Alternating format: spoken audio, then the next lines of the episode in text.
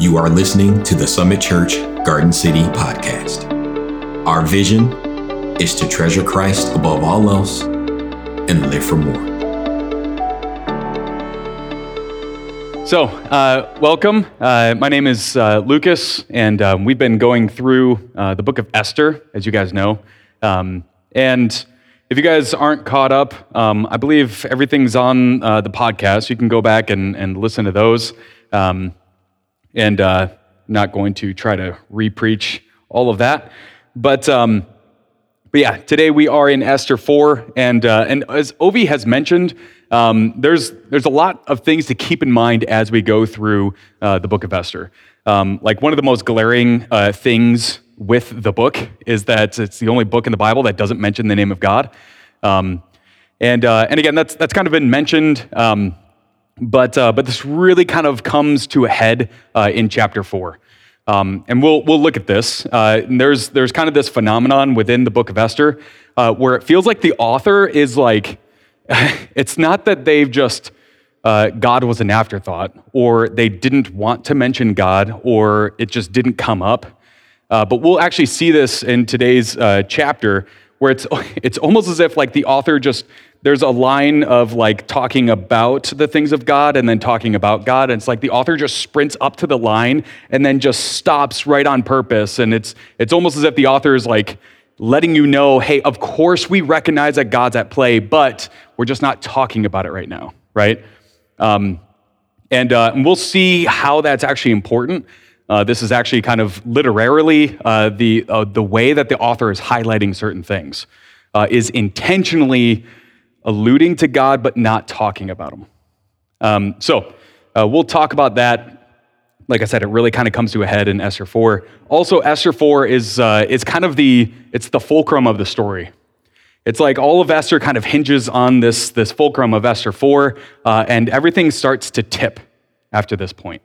Uh, and we'll look at that. There's, there's a lot of poetry in here.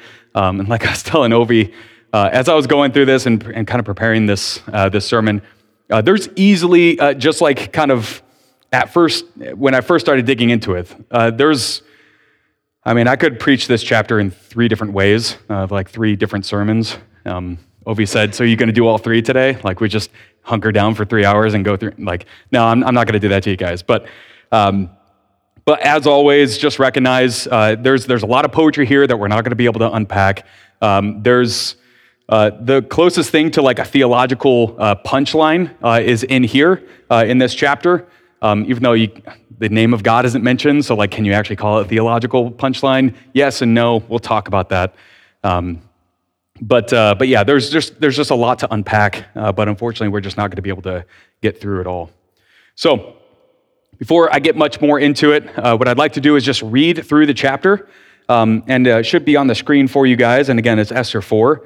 Um, and then uh, after we read, I'll give you my three points, uh, and then we'll, uh, we'll start unpacking um, this, uh, this chapter. So, Esther 4. It reads When Mordecai learned of everything that had been done, uh, he tore his clothes and put, off, put on sackcloth and ashes and went out into the midst of the city and wailed loudly and bitterly. So, uh, let me just back up. If you guys weren't here last week, or if you just don't know kind of the story of Esther, uh, what happened previously is that um, a guy by the name of Haman, uh, he was kind of promoted to be ruler over, uh, over Persia, or more specifically, Susa, which would have been the capital city of Persia. Um, so uh, he was having people bow down to him as they walked past him, or as he walked past them, so on and so forth. However, there was one guy that wouldn't bow down, and his name uh, was Mordecai. Uh, and all Esther, the book of Esther says, is that he didn't bow down because he was a Jew, right? And that's it, right? Now, why would Jews not bow down to a man? It's because they viewed God as king. But again, the author, it's like they assume that you know that because they, they refuse, they just won't mention the name of God. And again, that's important, it's, it's deliberate. So, uh, Haman, being furious with Mordecai, uh, basically bribes the king to make any decree he wants. Uh, and the king's like, yeah, sure, it's a ton of money. Why not? And so Haman's uh, basically his decree uh, that he sent out in, on behalf of the king was uh, is that on a certain day, just one day, all the people of the Persian Empire, they were just going to annihilate and kill all the Jewish people. So that's, that's where we left off. So that's, that's where Esther 3 left off, uh, is that the decree went out. All the Jews uh, heard about this, and the extinction of the, uh, of the Jewish people or God's people have just been decreed throughout most of the known world at the time. So, back to Esther 4, verse 2. And he came as far as the king's gate, for no one was to enter the king's gate clothed in sackcloth. In each and every province where the command and decree of the king came, there was great mourning among the Jews, with fasting, weeping, and mourning rites, and many had sackcloth and ashes spread out as a bed. Then Esther's attendants and her eunuchs came and informed her, and the queen was seized by great fear.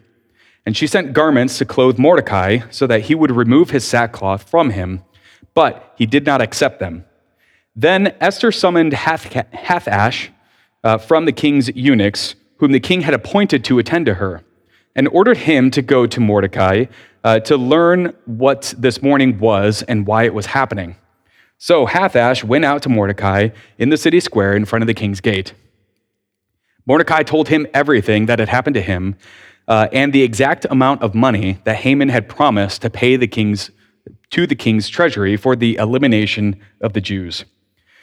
He also gave a copy of the text of the edict which had been issued in Susa for their annihilation, so that he might show Esther and inform her, uh, and to order her to go into the king to implore his favor and plead with him for her people. So Hathach came back and reported Mordecai's words to Esther. Then Esther spoke to Hathach and ordered him to reply to Mordecai. All the king's servants and the people of the king's province know that for any man or woman who comes to the king in the inner courtyard, who is not summoned, uh, he has only one law that he be put to death unless the king holds out uh, to him the golden scepter that he may live. And I have not been summoned to the king for these 30 days. And they reported Esther's words to Mordecai. Then Mordecai told them to reply to Esther Do not imagine that you in the king's palace can escape any more than all the other Jews. For if you keep silent at this time, liberation and rescue will arise for the Jews from another place, and you and your father's house will perish. And who knows whether you have not attained royalty for such a time as this? Then Esther told them to reply to Mordecai Go, gather all the Jews who are found in Susa fast from me, do not drink or uh, do not eat or drink for these three days, night or day. I and my attendants will also fast in the same way. Then I will go into the king, which is not in accordance with the law, and if I perish, I perish. So Mordecai went away and did just as Esther had commanded him. So there's three points that we are going to be looking at, and we'll talk about how these three points kind of come out of the text. Uh, and again, this is important. How we get these points uh, is looking at this in context of the author refuses to mention the name of God. So the three points that come out of this text is that God's people must, there's three different things, God people must communicate truthfully with each other. The second point is God's people must drive each other toward good deeds. And the last point is that God's people must plead with each other for help. Let's go ahead and pray. Dear God, I, uh, I thank you for today, and I thank you for um, just another opportunity for us to dig into your word. Um, and, uh, and I ask that you just uh, you be with your people uh, today and, uh, and reveal yourself to them in, um, in kind of new ways and, uh, and in any way that the, that the Spirit desires. I ask that, that you just kind of remove me from the equation in, in any way that you can and uh, and again that you just you address your church uh, that you're building. Uh, we love you, and uh, we thank you again for everything that you've given to us. Um, as always, uh, orient our hearts and our minds toward Christ, um, because He is our our ultimate truth and uh, and our salvation. In Jesus' name, Amen. So again, these the three points that we have today is that God's people must communicate truthfully with each other. Uh, the second one is that God's people must drive each other toward good deeds. And the last point is that God's people uh, must plead with each other for help. Now, what's, what's important about these points, or the reason why we came to these points, is again, this phenomenon within Esther is that the name of God is not mentioned. And like I said, we've, we've mentioned this before, and I, I do and I don't want to beat this horse to death. So we're, uh, we're, we're, just going to kind of uh, highlight a few things for you. So, um, like I said, it's, it's very obvious that the author was alluding to God or talks about God without actually mentioning his name. And it really does beg the question why would this be the case? Why would the author intentionally like do this on purpose, not mention the name of God? Especially like being a good Jew, like that just seems like a terrible idea, right? Um, and uh, what seems uh, quite obvious about this is that uh, the author doesn't want to preclude God, but assumes that the readers already read it as if God is sovereign. Um, and if that were the case, then what is the author trying to communicate, or what is the author trying to highlight if not mentioning God? And this is exactly what the author is trying to highlight by doing this, is trying to highlight the ethic or the actions of just normal people put in extraordinary situations. And So we, we all kind of recognize that there is a morality in the Bible, right? A morality is, is kind of like the standard that God holds all men to, right? But an ethic is how we actually live out that morality because we're kind of in, we're broken people in a broken world. So how do we actually execute this morality? And that's, that's what the, uh, the author of Esther is really highlighting. It's what's the ethic of Esther and Mordecai? How do they conduct themselves? What do they actually do in light of these situations? And both, both Esther and Mordecai, they are, as Ovi has pointed out in, in previous sermons, they're just kind of normal people that are making mistakes uh, and, and sinning just like we would if we were in similar situations. And this is the beauty of Esther, is that it really kind of opens up like what normal people do in situations like this.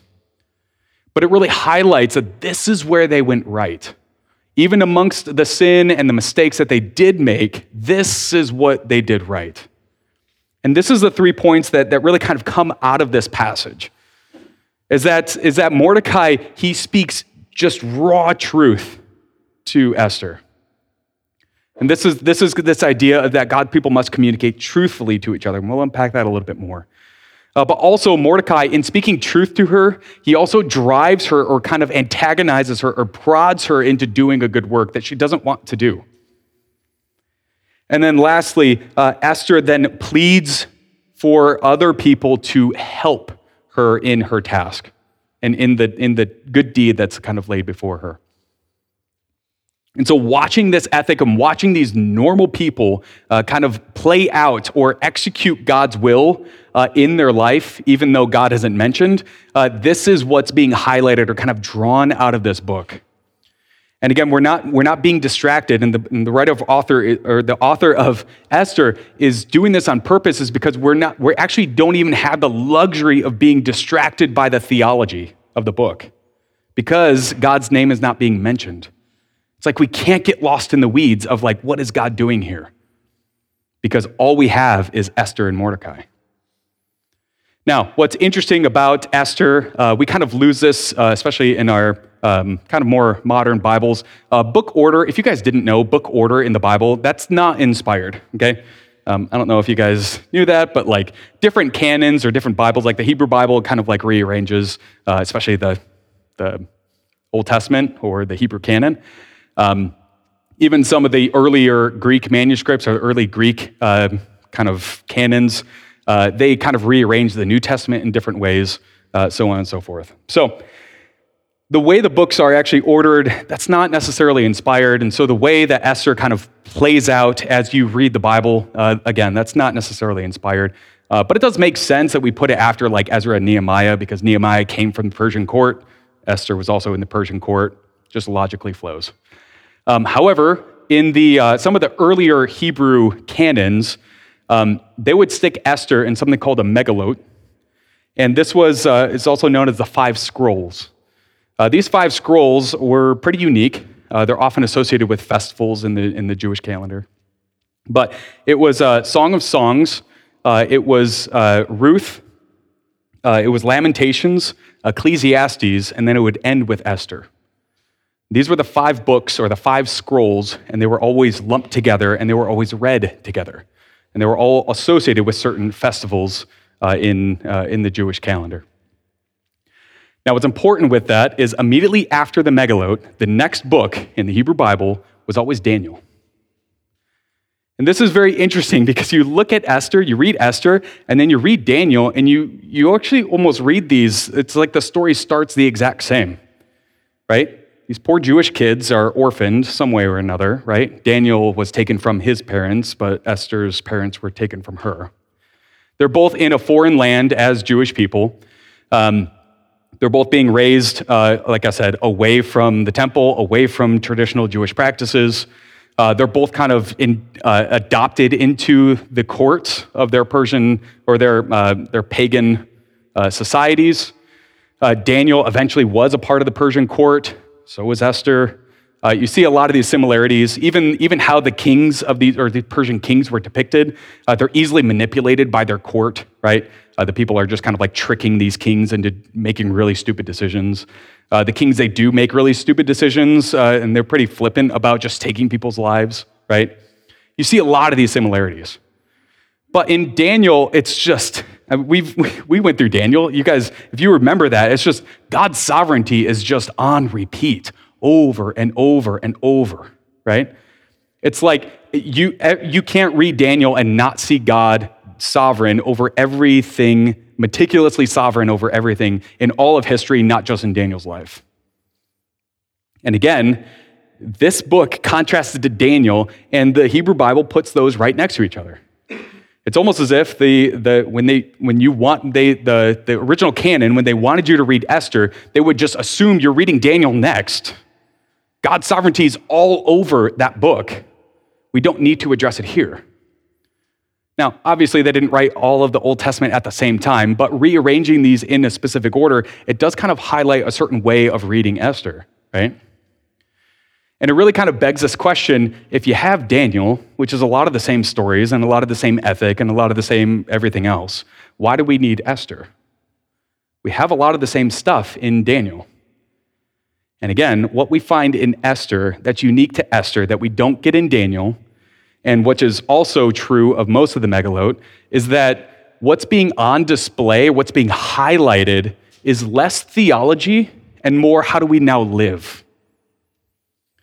And again, you, you, think about, you think about those books, you think about Esther, you think about um, Lamentations or Ecclesiastes or Song of Songs. Uh, a lot of the common thread in all of these books, um, to a certain extent, uh, is that, um, especially Ruth, Song of Songs, and Esther, um, is that uh, women are kind of like the main character in these books, right? Also, uh, a, big, uh, a big common theme in these five books uh, is that uh, there's kind of generally it's, it's God kind of moving in the background while people interact with their surroundings. And this is where we find ourselves in Esther. And so I really want to highlight what the author of Esther is pulling out for us. We don't want to read into the book of Esther all this God sovereignty stuff because that's not what the author wants us to read. We have Daniel for that. What Esther is drawing out is the ethic of Esther and Mordecai.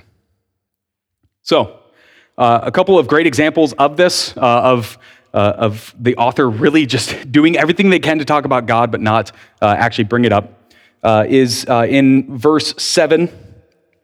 Uh, Mordecai uh, told him, uh, the, uh, the eunuch, everything that had happened to him, the exact amount of money that Haman had promised to the king's treasury for the elimination of the Jews. He also gave him a copy of the text. Um, I'm sorry. Um, yeah, no, I'm, I'm sorry. Verse 13 is the, is the text that I wanted to read. Uh, so, verse 13 Then Mordecai told them uh, to, uh, to reply to Esther Do not imagine that you in the king's palace can escape any more than all the other Jews. For if you keep silent at this time, liberation and rescue will arise for the Jews from another place, and you and your father's house will perish. And who knows whether you have attained royalty for such a time as this? So, this again is just so rich with theology, but like the, just the name of God is just not quite mentioned, right? And, uh, and here it, we, we see all this within Mordecai's mind. We see this idea that, listen, God's going to save us regardless of you. Uh, and even this idea, or this, uh, it's, it's called this uh, locative nature, where there's a location in which liberation is going to come from, right? That location could be the royal palace, but if not, it's going to come from a different location. Now, where is that location? Who knows? God knows, right? But again, the author just can't quite say that. Uh, and then also, uh, Mordecai, in his statement here, it's just assumed that there is, um, there's actually intentionality be- behind uh, Esther attaining to royalty. This wasn't an accident, it was ordained. And again, by whom? Well, it would be assumed that it's God. You see how the author is just like, it's running up to the line, just not quite getting there. Or uh, the second. Um, the second way is uh, in verse 16 Go and gather all the Jews who are found in Susa and fast for me. Uh, Esther goes on to say, uh, Do not eat or drink for three days, night or day. I will gather, or I and my attendants will also fast in the same way. And then I will go to the king. Uh, which is not in accordance to the law, and if I perish, I perish. Every single time in the Old Testament that someone fasts, the word God is always, it always immediately follows or precedes the fast. Every single time in the, in the Old Testament, every time someone fasts, they're doing it to persuade God to do something. They're doing it to pray to God, right? Fasting and prayer is always associated with each other. Uh, they're always doing this. Uh, but there's only one book where fasting occurs uh, and God is not in purview at all. And it's here in the book of Esther. So you see how this it really stands out, and the author's really trying to highlight this, really trying to, uh, to bring this to the forefront. And so if we're, if we're looking at Esther as if it we're a painting, what's on the foreground, what's kind of screaming at us is, uh, is that it's Esther and Mordecai. And so with that, uh, what we can glean, like I said, our first point, we'll kind of dig into this, is that God's people must communicate truthfully with each other, because that's exactly what Mordecai did. So, our first point uh, is again, God's people must communicate truthfully with each other. Verse 7 Mordecai told him everything that had happened to him, the exact amount of money that Haman had promised to pay to the king's treasury for the elimination of the Jews. He also gave him a copy of the text of the edict which had been issued in Susa for their annihilation, so that he might show Esther and inform her, and to order her to go to the king to implore his favor and plead with him for her people. So, what, what Mordecai is doing is, uh, and this is very interesting, what he's giving to the eunuch and what's being communicated to Esther, uh, even though they can't communicate face to face, which is why this poor this poor eunuch is uh, just kind of running across all of Susa.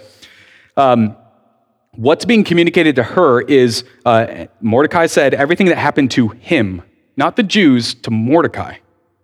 And what happened to Mordecai? Why is that pertinent to this story? Well, what happened to Mordecai is that he refused to bow to Haman. That's what happened. You see how we would look at this, and that's just, it's not really, it's just kind of like perfunctory. It's just, it's side conversation. It's not really pertinent. Like, why not just give Esther the edict? Like, hey, all the Jews are going to die, right? That seems like the most important part of the story. But uh, Mordecai doesn't communicate just that. He communicates what happened to him, his relationship to Haman, why he's the reason all of this is happening, right? Uh, and Mordecai is also communicating that this is all motivated by a bribe. The king doesn't necessarily want this, it's just Haman. And then he also gives the edict, which is the reason for the annihilation. So, all of these things is that Mordecai is trying to communicate as much truth uh, with, uh, with Esther as possible. And th- we, can, we can glean a lot from this because a lot of times uh, Mordecai doesn't necessarily do anything wrong by not bowing to Haman, but it does implicate him as the reason this is all happening, doesn't it? Like he, he really is, even though he didn't do anything wrong, he really is the reason this is all going down, right? And perhaps he could have been a little bit more generous to Haman as he communicated, like, no, I'm just not bowing to you. Um, he could have appealed to maybe Haman's sensibilities, but he just chose not to do that. All of that is, uh, is communicated to Esther. It really is Mordecai's fault. But he's also communicating that like it's not the king's fault. The king doesn't necessarily want this. Uh, it's just he was bribed into doing it. It's all Haman. And again, then he gives the, uh, the also the edict that explains what's going to happen. So this, this idea of just communicating truthfully, I think we can learn a lot from this. Especially as a church or as God's people, we can learn a lot in just when we communicate with each other, and this is very much a New Testament idea, is that we speak truth to one another. Even when it might not paint us in the best light, right? Uh, just like Mordecai, like this is all happening because of him. Again, he didn't do anything wrong, but he is the reason, right? Like when we communicate with each other, we don't have to spin our stories. We, we don't have to kind of uh, make ourselves the heroes. As we, as we kind of communicate with each other, we, we really do need to do everything we can to communicate as truthfully as possible. And often that includes us uh, kind of communicating or confessing where we've, where we've gone wrong in our, uh, in our situations. A lot of times, communicating truthfully with, with each other, uh, it, uh, it, it does require a lot of courage, right? Uh, it also requires um, uh, a lot of risk. And um, we've we often, I find in church, um, even just in our conversations about, uh, I don't know, political conversations um, or economic situations or just, uh, just our, our opinions about the news cycles, uh, a lot of times, so often, we just we we start spinning these stories to kind of communicate our our agenda or our perspective on things. But what if we got away with that or from that? What if we stepped away from all of this conversation? We just started speaking truthfully with one another. We stopped swaying our conversations to actually paint our perspective or, or our desire, but we just communicated truthfully to one another. And this kind of coincides with the second point is that God's people must drive each other toward good deeds. And this driving each other toward good deeds often requires this kind of brutal truthfulness uh, that's very uncomfortable. So after uh, Mordecai uh, basically communicates to Esther, like, this is what's going on, this is the full story, this is everything, and it's my fault. Now he commands Esther to go to the king. Now, this is another one of those sermon ideas. You could just look at the poetry of this. Uh, what's fascinating about Esther 4, like I said, it's kind of the fulcrum of the story, uh, is you actually, up until this point, Esther has just kind of been this passive participant in the story. Mordecai is the one that's kind of moving the story along.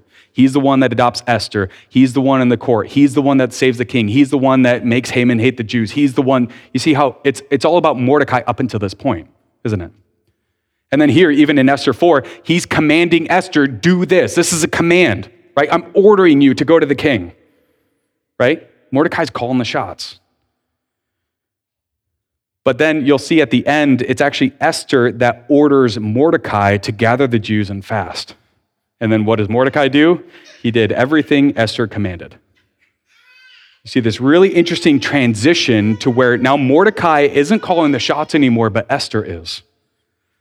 And Ovi talked about this where it's uh, Esther's, she's not really the heroine, but she kind of moves into it. This is when she moves into it.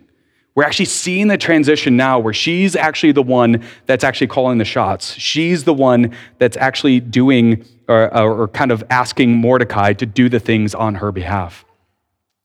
Uh, like I said, there's a lot of poetry here, even like how they're commanding and ordering uh, the eunuch to walk around, right? Sometimes they order him, sometimes they command him, sometimes they, they demand it, sometimes they just communicate, right? Uh, but it's, it's kind of like this building up to this point where Mordecai commands Esther, but then Esther then commands Mordecai. The relationship changes. So, but again, that's a different sermon. So, but what's interesting is, again, the second point is that God's people must drive each other toward goodness, is that Mordecai he commands Esther to go to the king. Uh, Esther replies back where he says, That's the worst idea you've had, right? Uh, this, this is how people die, right? And she even says it kind of like tongue in cheek, where she's like, Everyone knows this, Mordecai, which is hilarious because he actually goes to this is his job to be in the inner court. Like he knows this better than anybody, right? He's probably actually even seen people killed, right? And so she's communicating this, like everyone knows this. And then Mordecai goes on to say, verse 13, then Mordecai told them to reply to Esther, Do not imagine that you and your kings in, in the king's palace can escape any more than all the other Jews.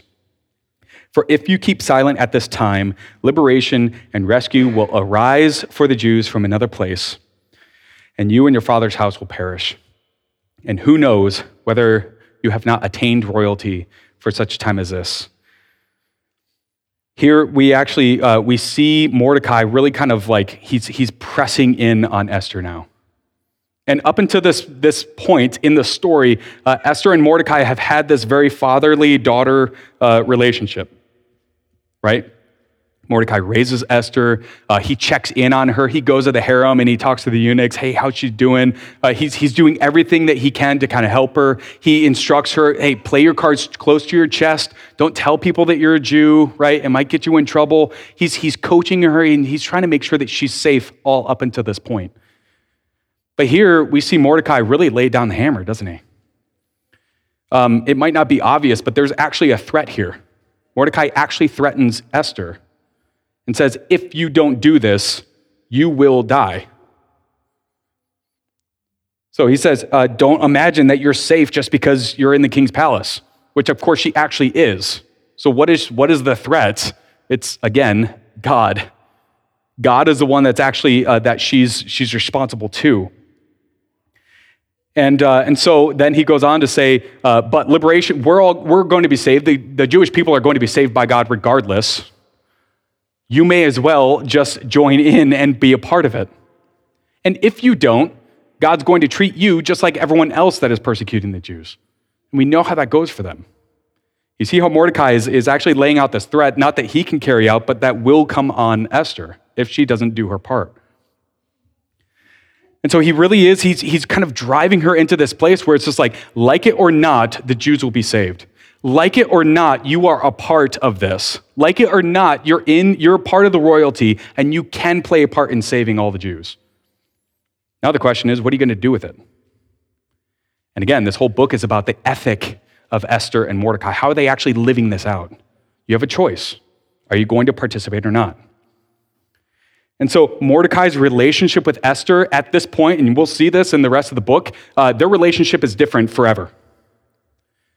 Uh, and if you, I'm sure you guys have all experienced this, as you grow up, uh, your relationship with your parents, at some point, it just transitions from being a child to now you interact with your parents as, as like man to man, right? Or man to woman.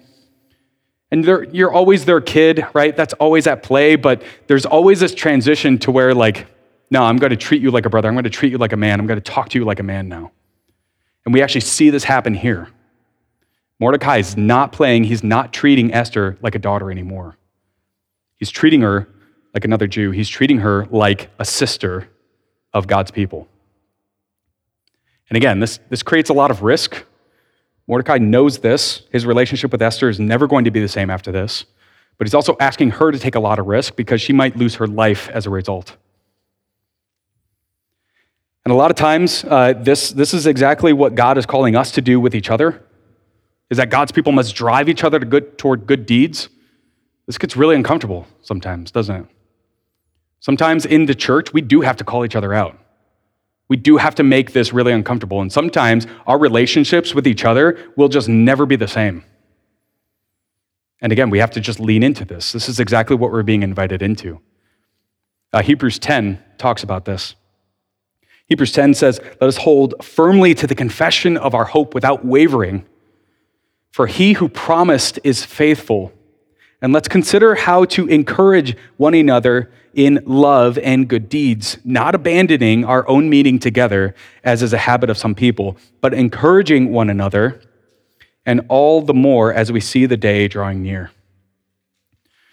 Uh, this word encouraging uh, in this uh, book in Hebrews, uh, it's actually uh, it's pretty unique. In some places, that word is also translated as irritating or angrily disputing something. And that's exactly what Hebrews is talking about. Encourage one another. That sounds so nice, right? But the book of Hebrews is really talking about like just prod each other, right? It's uncomfortable. Sometimes it's going to, it's going to feel like an anger dispute. It's going to feel like agitating someone. It's going to feel like irritating someone. It's going to be uncomfortable. And again, your relationships may never be the same afterward. But this is what we're called to do as God's people. Is we encourage each other into good works. Just like Mordecai is driving Esther into good work. She doesn't want to do it and he knows that. But he's not going to let her off the hook, is he? And he's sacrificing his relationship with Esther forever in order to actually execute this. And we can learn a lot from Mordecai. Is as we see each other doing something that, that doesn't honor God, as we see each other kind of uh, lax in our salvation, or we, we, do see each other interacting with each other in a way that, that's, uh, that's harmful to the body, and if we took that opportunity to drive each other, to encourage each other, to irritate or agitate each other toward good deeds, to good works, to unity in the Spirit, I think the church would look a lot different. So, this is exactly what Mordecai is, is communicating to Esther. And again, he's, uh, he's, he's now moving into a different relationship uh, with Esther. And again, we'll see this moving on uh, throughout the rest of the book. Esther and Mordecai's relationship is never the same. And the last point is that God's people must plead with each other for help. So Esther's response to this prodding, to this agitating, is she responds and says, Go. Imperative. This is a command. Go. Gather all the Jews who are found in Susa and fast for me. Do not eat or drink for three days, night or day. I and my attendants also will fast in the same way. And then I will go in to the king, which is not in accordance with the law, and if I perish, I perish. So Mordecai went away and did as Esther had commanded him to do. And again, this is uh, it's kind of like, again, the third sermon that I could preach, but we're not going to. is this idea that, that what Mordecai has just done is he's sacrificed his relationship with Esther in order to actually honor God. And again, we, we, could, we could go on and on about that. But the end result of that sacrifice of risking his relationship is that Esther has now come into her own, and she is now doing the thing that God has uh, kind of implicitly been planning uh, in the background of this story.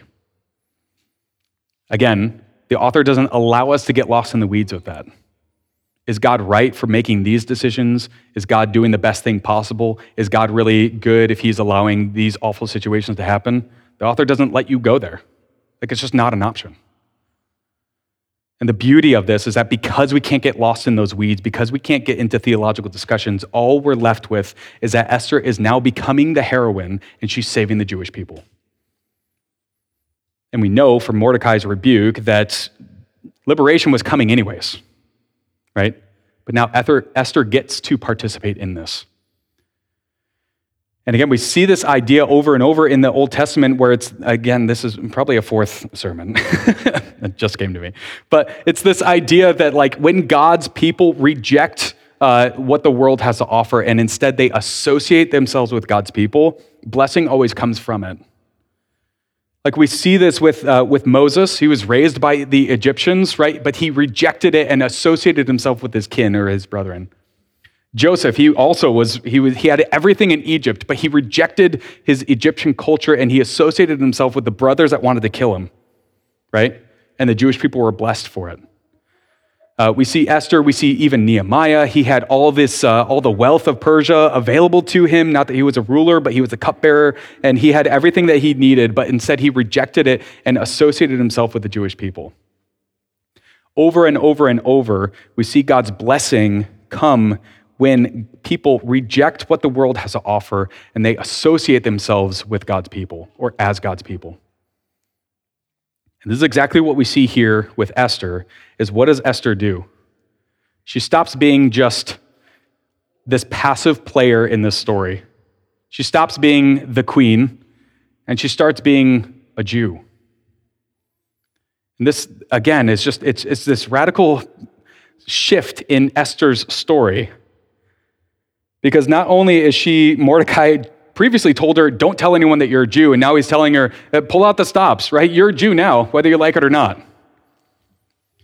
And so Esther leans into it. She says, Fine, gather all the Jews, have them fast for me, right? And this is a rather aggressive fast, not eating or drinking. Most fasts just include not eating. But she's saying not eating or drinking, and it's day and night. Sometimes you do see a fast of food and water, uh, but just during the daytime. So what she's, this is a big ask. And she's asking for the fast to go out for her. And again, it's implied uh, why else would they be fasting? Well, everywhere else in the New Testament, uh, the reason why you fast is kind of petitioning God. So, what Esther's doing is she's, she's actually associating herself with the, uh, with the persecuted people of God. And again, we can learn a lot from Esther in this, in that God's people must plead with each other for help.